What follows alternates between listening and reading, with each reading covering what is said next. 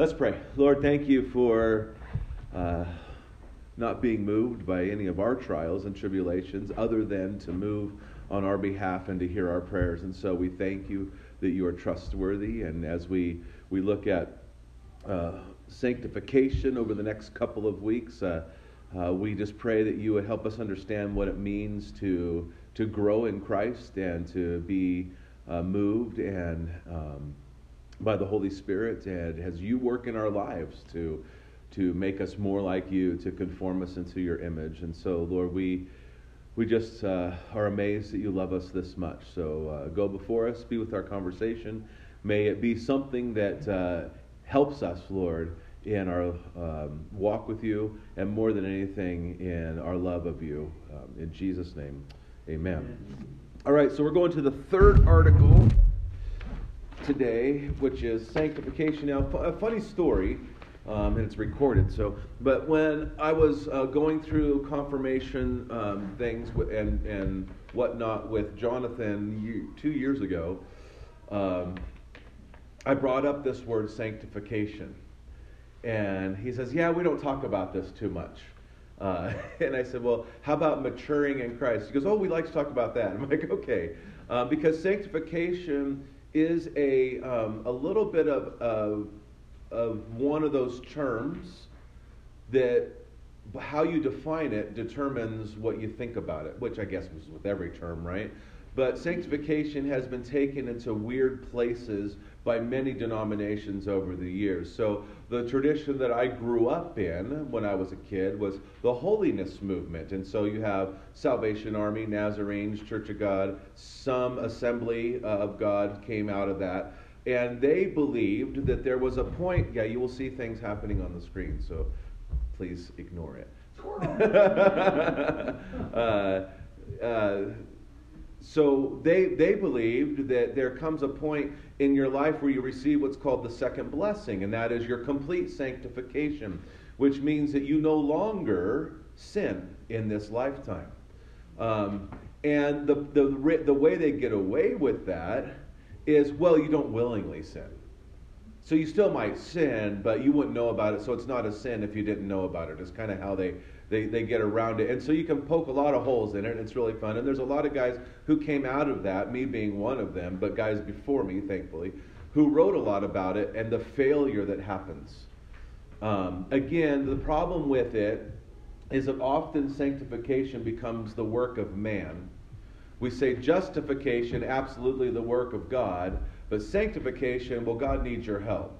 That's not true when you look at Scripture. God doesn't need your help. In fact, He looks at you as a completely sanctified person. So we'll get into the definition of sanctified as we get in, but that's kind of the prelude to, to what we're going to jump into today. So, uh, you know, I already see some wheels churning in some of your heads with some of the things that I've already said, because it is foreign to a lot of us um, when we hear that you can help with your own sanctification, or there comes a point in time where you don't sin anymore. Well, I better not be. That's only when I'm not breathing, just so you know.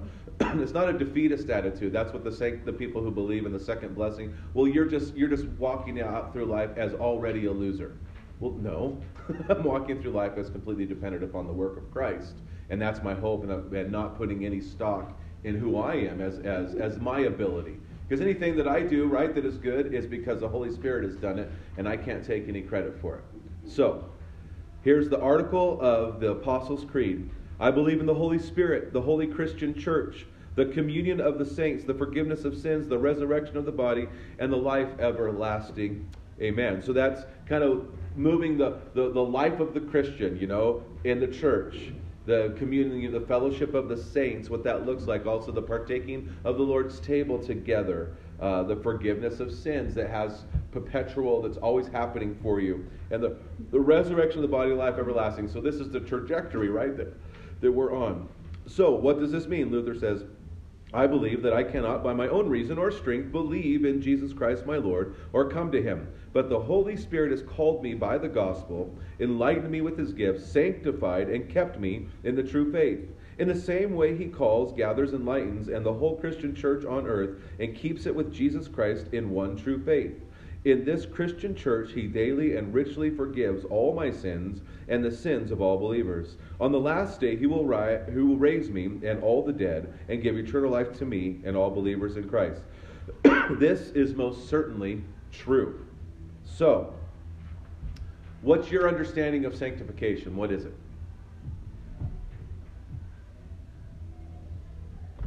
like raising up your children. Okay, explain. I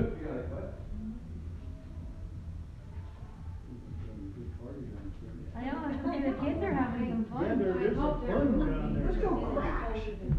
There's some life down there. I've always thought of sanctification as being a process, but Okay. I'm not sure if it is. I mean, it's an act of the Holy Spirit. So Right. Maybe it's not a process. Okay, so Harold says that that that um, always thought of sanctification as a process. It's an act of the Holy Spirit, and I, I would I would say you're not wrong. Um, I would say that what we're doing is as we the process is us discovering the sanctification that's already been done by the work of the Holy Spirit. Um, as we grow in the Lord, there's more uh, there's more attributes of Christ that we're learning and gaining as the Holy Spirit.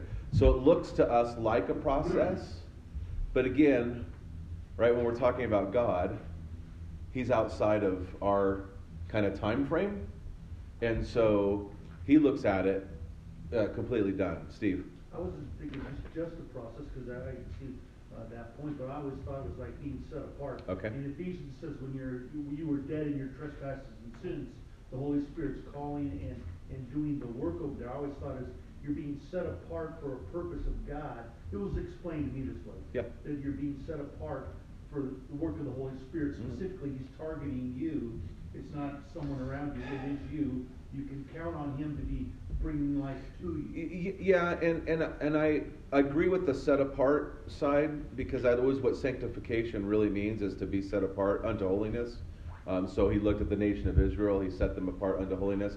I think where we get into some danger is personalizing it too much and making ourselves feel more special than we really are. I mean- No, I know, I know. But, but, but a lot of times when we say, well, he's targeting you, well, any, he's targeting every believer, and he's provided, he wants to sanctify every person if they would enter into the relationship with Christ by receiving the forgiveness of sins. So we're going to kind of walk through this process. The, and I want us to understand, to really what Harold was saying, is that well, maybe it's it's a you, you summed it up perfectly. Well, maybe it's a work of the Holy Spirit. Well, yeah, it is. I mean, not maybe you didn't say it that way, but it is a work of the Holy Spirit. So maybe it's not the process that we've always come to believe. But I do think that there is a process about it. But when God said to the nation of Israel, "I have sanctified you, I have set you apart for me," right? Then that way, that means that we've been set apart. Is that is that Tom? Mhm. That was Tom. Okay, well, come on, yes, Gene. And this may be the wrong place for this question, maybe it needs to go in the middle of the end, and that's fine. Is, I've been reading Ephesians four seventeen to thirty-five, somewhere in there, and it talks about, I think it's thirty, about do not grieve the Holy Spirit. And I don't understand how you grieve the Holy Spirit, because we're talking about him. We're probably going to get there. Okay, Yeah, okay. yeah. But, but the, the simple answer is is not to trust in Jesus. That's how you grieve the Holy Spirit. I mean, that's the. So wait, in the semantics of that, sorry, shiny, uh, does that Hey, mean Tom. that you're grieving for the Holy Spirit or the Holy Spirit, you're No, causing the Holy Spirit grief? Causing the Holy Spirit. I think it would be you're causing the Holy Spirit grief. Yeah, like he's done this, brought you in a direction, and you say, "Eh, no, I'll do it on my own." Well, that's not good, right? So let's look at um, on the paper here. Uh, the what the reason that I quoted the NIV here is because it has a, actually a good way of of stating it with the word sanctified. So the so let's look at what the following verse explains about sanctification. Oh yeah. So 1 Corinthians 6:11 says, "But you were washed, you were sanctified, you were justified in the name of the Lord Jesus Christ and by the Spirit of our God." What does that verse tell us about sanctification?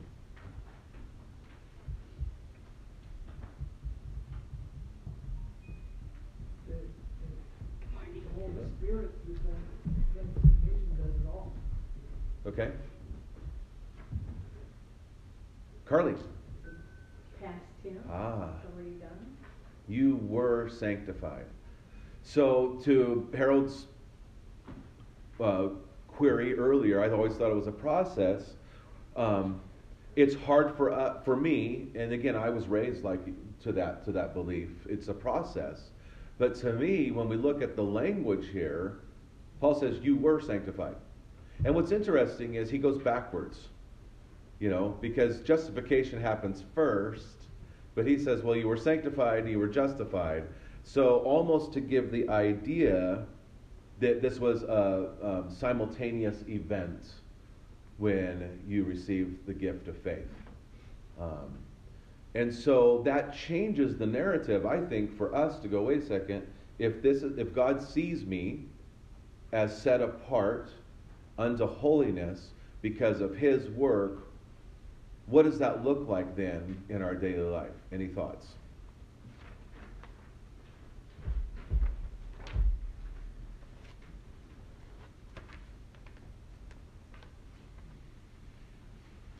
Well, we should act like it, I guess. I Okay. We should say, yeah, we're, we're set apart. Okay. Let's act like it. You know that internal battle between the world versus God, Okay. Yeah, because now we're in a fight. right? And, and it's interesting because um, we should act like it. I totally agree. But now, where we get into a, a bunch of problems and denominations and different ideas is, well, what does that mean to act like it, right? You know, and so that's that's subject to an interpretation. So we, we start wrestling with that. Yes, but I agree. It seems to me that this verse, it's kind of like when you're a little kid being told, hey, you're my kid, you know, by your father, and you represent the family. And then there's that realization that it's like an acceptance and belief in the fact that, oh, that's who I am. And therefore I won't, to use my term, the Holy Spirit, the Father and the Son mm-hmm. by doing, consciously doing things that I know I shouldn't. Okay. So direct rebellion maybe is what the, the okay. Yeah. Yeah, I mean. That realization and there- the confidence that she has. Right. And this is the challenge, I think, in the church mm-hmm. is we look to the, the word, I'll use the word sanctification, as our work that proves that we're really a believer. Instead of going, wait a second, God has sanctified me. Now, how do I walk in that truth? You know, how, how do I walk in that truth? And, and, and to realize that my actions don't, don't, just like they don't change whether I have been justified or not, my actions don't change whether I'm sanctified or not. It's the work of the Holy Spirit, it's the work of God. And so, and so that, that does help us wrestle with it in a different way. Steve. I was just wondering if, um, if you thought that maybe, uh, the Holy Spirit is gonna be, um, enabling you to maybe walking in the gifts and the fruits of the Spirit, love, joy, peace, meekness, kindness, temperance, uh, patience. It seems like even, even that provision, if you're, if you're actually walking in that sanctification, that we might see some, uh, some joy. There might be some Well, and, and, and I don't disagree with you because the fruits of the Spirit are evident, right? We can see them. But I think the challenge that we run into, and this is the, one of the inevitable tensions, one of the tensions that Luther talked about that we live in. And that's one thing that I've learned. There's just some tensions, right? That, that, that I can't, I can't, I can't totally define everything. And so because when we say, um, just to, I'm not picking on you, but to use your words, well, would, would there be some joy? right? Well, what does that look like? Uh, Right? It depends on Right. what you that. And from person to person, Right. that might look differently, and and from moment to moment, that might look differently. And so it, the the challenge is, again, this is what denominations have wrestled with over the years, and believers over the years. How do I show to others and prove that I'm a believer? Well, if I'm working out my salvation, as Paul says, well, we take that and go, well, that means I'm actively helping in the process of sanctification. But yet, when we read 1 Corinthians 6 11, it says, You were sanctified. same man who said, "Work out your your salvation with fear and trembling." So how do we how do we wrestle with those? How do we wrestle with James saying, "Hey, I'll show you my my, my faith by by my works." And so we have this tension. We know that we've been saved. We know that we've been justified and sanctified completely by the Lord. But yet now we wrestle with how do I, I'm a new creation in Christ.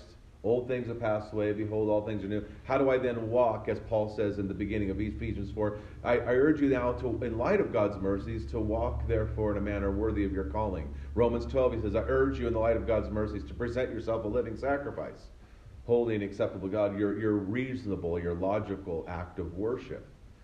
So this is the tension that we live in.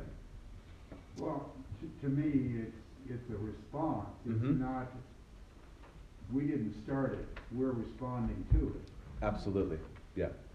That's the old Billy Joel song? We didn't start the fire, so sorry.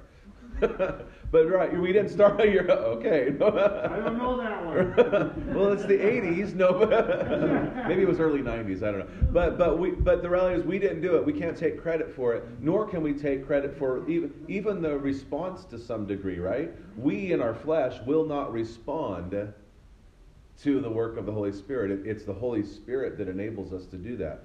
So on the second page, Luther explains that the Holy Spirit sanctifies me, makes me holy, by bringing me to faith in Christ, so that I might have the blessings of redemption and lead a godly life. And he calls this sanctification in the wide sense. So I thought it'd be beneficial for us to go, okay, what is sanctification in the wide sense versus sanctification in the narrow sense?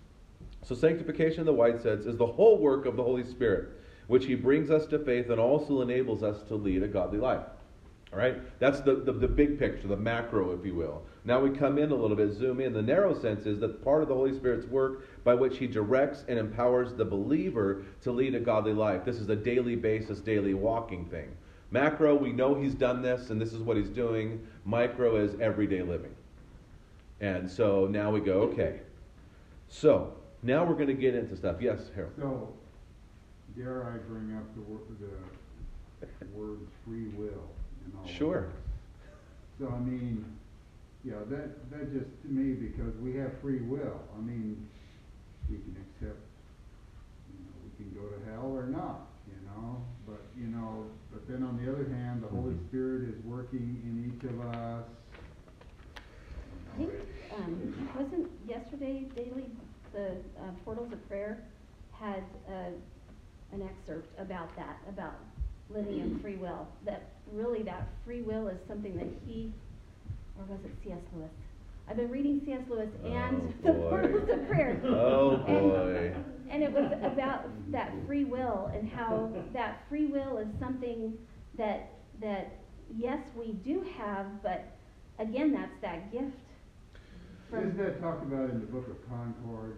So, I think it so is. free will is in the is in the Augsburg Confessions, which will be so maybe by maybe by March we'll get the free will because it's it's like number seven I think or eight.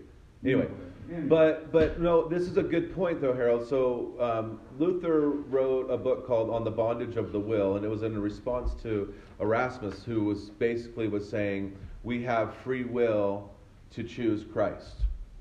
And his whole point was that we really are in bondage to sin before Christ. We all agree with that. We have, we're in chains.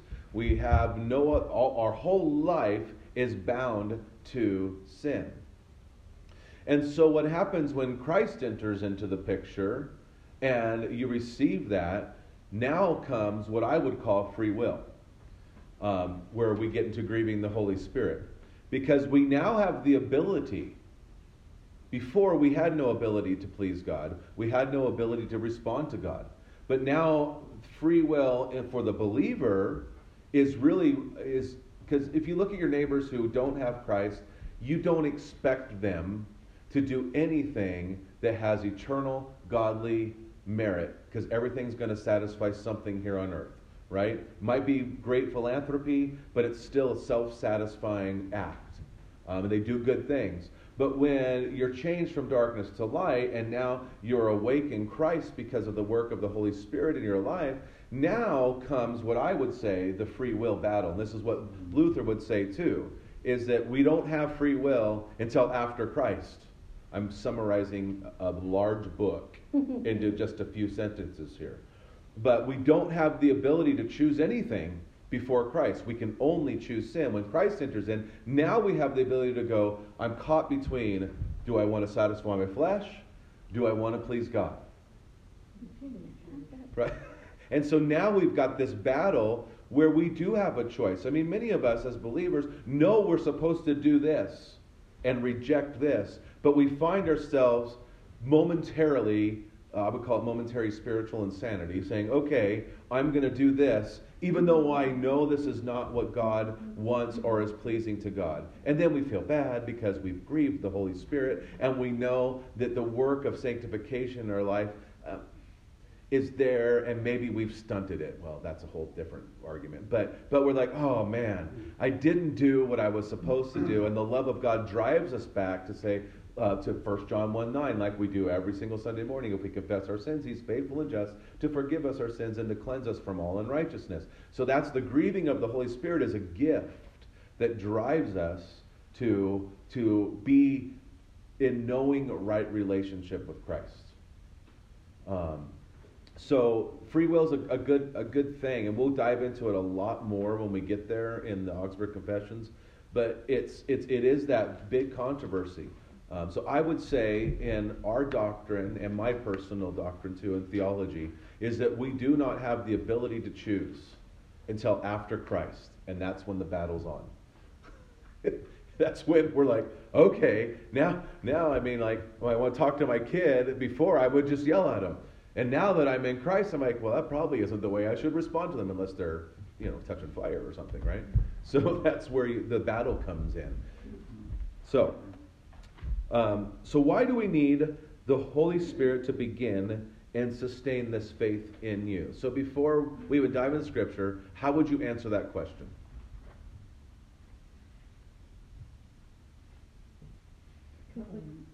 What you just talked about is that the, that the choice wasn't there before. Okay. So the choice is there now because you have the Holy Spirit. Mm-hmm. Okay, Gene. And the Holy Spirit can kind of lead us where we should be going. Okay. Any other thoughts? Powerless without him. Okay, great. All right. So someone read 1 Corinthians 2:14. But the natural man does not receive the things of the Spirit of God, for they are foolishness to him, nor uh, can he know them, because they are spiritually discerned. Okay. So the natural man, which again, this tension that we talk about, we're still clothed in the natural man, even though in Christ we're the new man that's, that doesn't deal with the temptations of the flesh. But the natural man cannot do the things of the Spirit. Is that what that's saying? Right? Because it's not spiritually awakened, because the natural man. He's incapable. Okay. E- Ephesians 2 1 through 5. Thanks, Doug. And you were dead in your trespasses and sins, in which you once walked, following the course of this world, following the prince of the power of the air, of the spirit that is now at work in the sons of disobedience, among whom we all once lived in the passions of our flesh, carrying on our desires of the body and the mind, and were by nature children of wrath, like the rest of mankind. But God, being uh, being rich in mercy, because of, of the great love with which He loved us, even when we were dead in our trespasses, made us alive together with Christ by grace. You have been saved. Great. So, and this is a great, a great um, proof text, I would say, to what Luther proposed and, and what I concur with is what kind of decisions can a dead person make? None. Rotten ones. Not hey, you went right there. That was, that shows if ever I Uh, one. Only decisions that lead to decay. No, okay. So, but so we look at this and we go. So think about it, and and I don't want to make light of anyone who had to make these decisions for a loved one who has passed, but that person has passed away. And and think about the person who doesn't have any li- any will in place or or what they want laid out for it. Everyone else is making decisions for that person.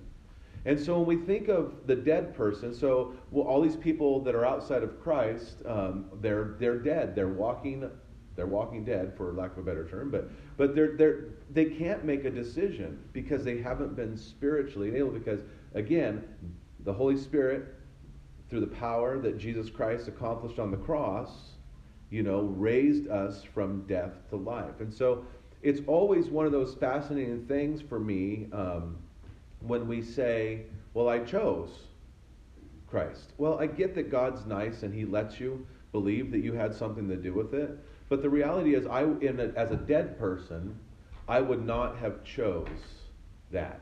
So He quickens us by the Holy Spirit and then, because of the Holy Spirit, we can respond in faith.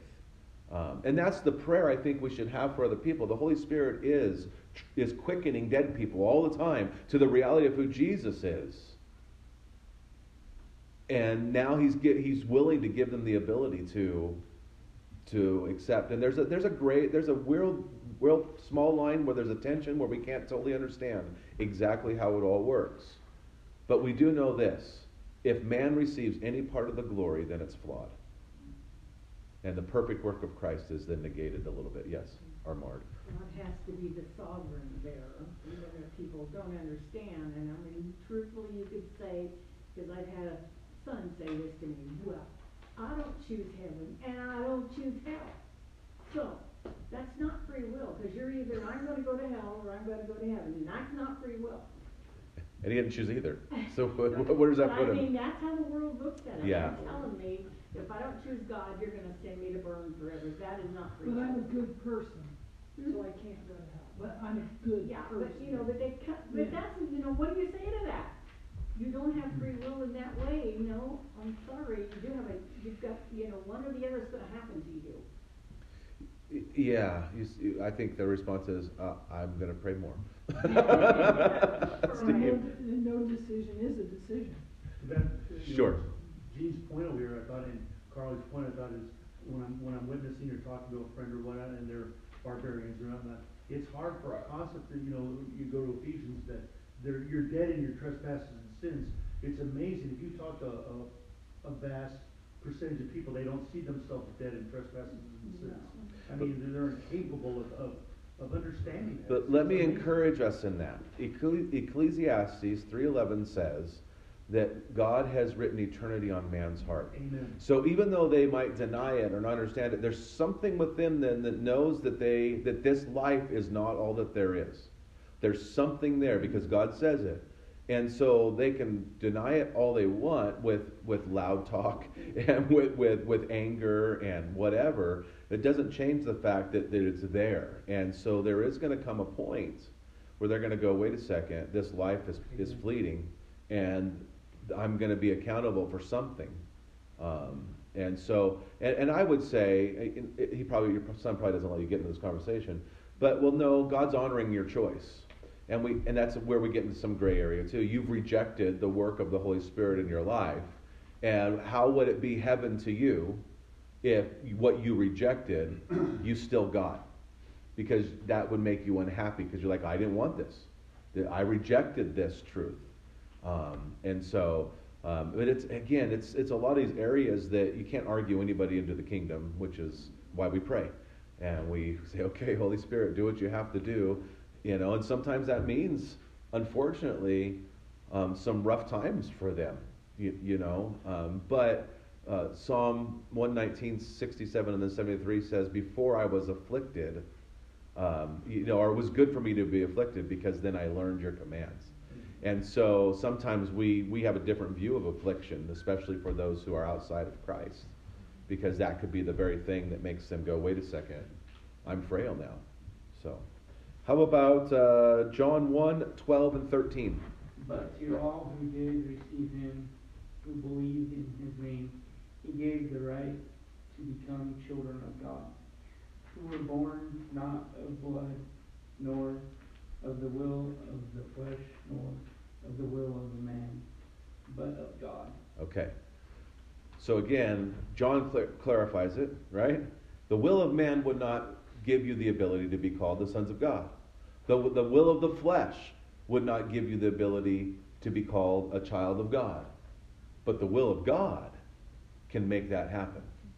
And that's again, he gave you the right. He gave you the right. You can't earn the right, right? I think what's a lot of times we think we earn something. Or that we have authority when it's gotta be something given to us.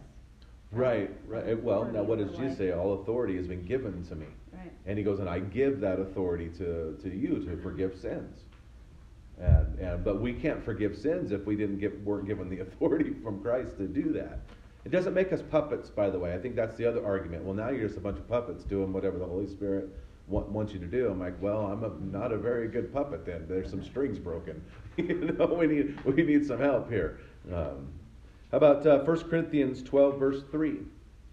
So I want you to know that no one speaking by the Spirit of God will curse Jesus, but no one can say Jesus is Lord except by the Holy Spirit. Right. Now we know that even the even the demons believe, right? But this isn't talking about this is I mean when we say Jesus is Lord, this is a statement of he has authority to what Laura was saying over my life. But I can't say that unless I'm given the ability by the Holy Spirit. So let's talk about that a little bit as believers. How have you experienced the, the, the, the moments where you can profess that Jesus is Lord? Uh, because sometimes we we don't act like it. You know, we think that we got to make our own decisions, and we can make our own decisions, and we, uh, and then that gets disrupted a little bit. Um, so, what what are some of your experiences where you have come to the realization that Jesus really is Lord? If you're willing to share.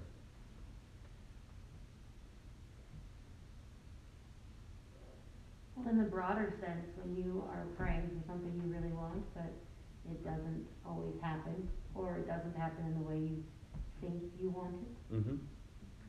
Right, and then you you get something different, and you see how it's better, and you're like, okay, Jesus, you you're you're right. I'm you know, thank you for not giving into my you know that's what we do as parents, right?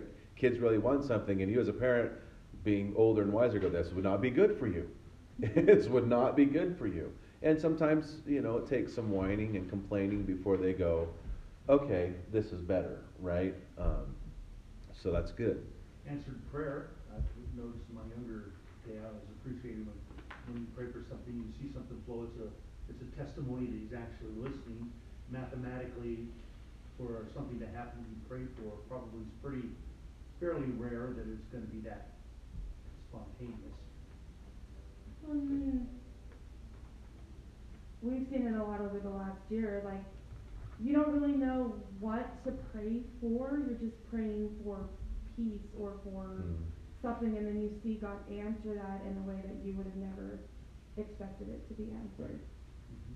Yeah, sometimes our options have to be uh, exhausted, and our, you know, because I'm, I mean, maybe I'm just this way, but you pray with all, and you pray to God in a way is like, here's my, here's, here's plan A, B, or C, right? All these would be good. Do one of those, please, you know. And then he comes in with real, not even D, E, or F. It's like you know, like W. Here's plan W that was, you know, and we'll call that plan. Just since we're in the moment, plan wonderful, right? Okay. So and, and you're like, oh. He has this plan you knew nothing about. Right. I mean, you had all of these revenues like Mhm. figured out and how they would work, and then you get to the end of it, and he's like, "Oh, never mind. Here's this," and you're like, "Where'd that come from?" Right, and I think that that is part of of what we're talking about of us saying, "Okay, Jesus, you're Lord," because you know you you have plans for me. The plans that I had, you know, were I love that the the scripture. Uh, man makes plans, but God directs his steps. You know, and and I've made lots of plans, and God said, "Uh huh, sure." And here we go this way, right? Okay, uh, and it, it's great. Uh, you know, but the, our problem is, then we continue to make plans. And instead of saying, okay, Lord, uh, here I am this day. Uh, we, we start making plans, and James even calls it out, like I mentioned on last Sunday, that, you know, woe to you who said, I'll do this in this city, I'm going to do this. He said, you should say, if the Lord wills, then I will do this. Um, and I think sometimes we're like, oh yeah, well the Lord, you know, He's there, but I'm going to go do this. Um, so how do we come to believe in the gospel? So this is our need. Let's I define gospel briefly for us here. Our need for forgiveness provided in Jesus Christ alone. Because a lot of people, when they say gospel, will not talk about the forgiveness of sins that's provided in Jesus Christ. They'll talk about the riches of heaven that we have, or the, the blessings that we get, which is all true to some degree, but if it doesn't start with our need for forgiveness provided in Jesus Christ alone, we will forget that we are in need of forgiveness in Jesus Christ alone, right? So, um, 2 Thessalonians 2, verse 14. He called you to, to this through our gospel, that you might share in the glory of our Lord Jesus Christ. Okay? So, how do we come to believe that? According to 2 Thessalonians 2.14. Through the forgiveness. Okay? Well, it says he called you. Called. Great. So we came to this knowledge because of the calling of God, which was to the forgiveness of sins, our need for the forgiveness of sins. How about Romans 1.16? For I am not ashamed of the gospel of Christ, for it is the power of God to salvation for everyone who believes, for the Jew first and also for the Greek. So there's power there, right? And I think that we would we would sit there and, and really recognize that. That there's power. I mean, you don't raise someone from dead to life without some sort of energy, right? There's got to be that's miraculous power happening. And I think sometimes we get complacent and we don't realize the power of the gospel. Because we've walked with Christ for a while maybe, we've known him for years, and so that that that idea of being converted, uh, being saved, being raised up from the dead, um, doesn't feel as powerful as it used to. But yet, it's really important that when we look at one another, when we look at those that are in Christ, there has been miraculous power done for sure in anyone who will claim Jesus Christ as Lord. For sure, just that. Now, we would all attest that there's more miraculous power that God has done throughout our lives over the years.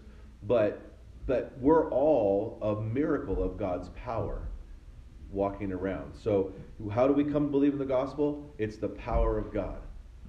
Uh, Romans 6.23. For the wages of sin is death, but the free gift of God is eternal life through Christ Jesus our Lord. Okay. So, how do we come to believe the gospel? It's a gift, right? And what I like about that, and even in, in Ephesians chapter 2, 8 through 10, it says it is the gift of God, right? It's not a gift. It's not, here's one of the gifts. You know, coming, be, coming from death to life, the free gift of God in Jesus Christ is very important. It's the gift of God, Jesus to us. And Revelation 22, verse 17. And the Spirit and the bride say, Come, and let him who hears say, Come, and let him who uh, thirsts come. Whoever uh, desires, let him uh, take the water of life freely. Okay. So again, we're being beckoned, right? Would you say that? We're being called to this. We, we believe the gospel because somebody, that is the Holy Spirit, is calling us to it. So, we have time. Great. What is the work of the Holy Spirit in the life of a believer? Before we get into the scripture, now we've talked about a little bit at the beginning, but what is that work of the Holy Spirit in the life of the believer? Part of it is changing us into and giving us the character of God. Okay. I think going back to what we were talking about earlier is taking the path that God opened even if it wasn't one of your plans. Okay. Sounds like sanctification, the process is being birthed. Okay. Um, so I would say, again, that we're discovering the sanctification that's already been accomplished on our behalf. Right? We're discovering that we've been set apart. We're growing in the fact that we've been set apart unto holiness for God because we wouldn't, on our own, choose the holiness path. the path that, that pleases God. And so the Holy Spirit works to where that becomes more of our choice, right? That becomes something we, we desire a little bit more.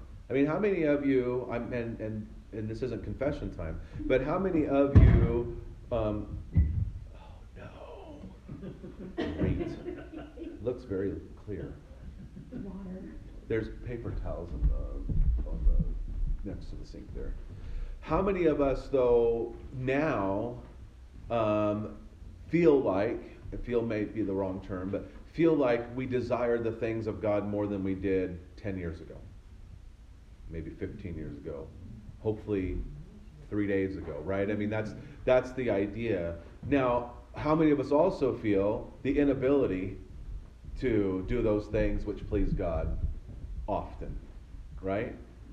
Because we become more sensitive to even the smallest things. Like, you, you know, um, when Laura and I were first married, I could fly off the handle and be angry, no big deal, right? And then I just get over it. Um, which apparently I've, I've learned that that Laura can't get over it as quickly as I can get over it. That's because men and women are different, right? It's just the way it is.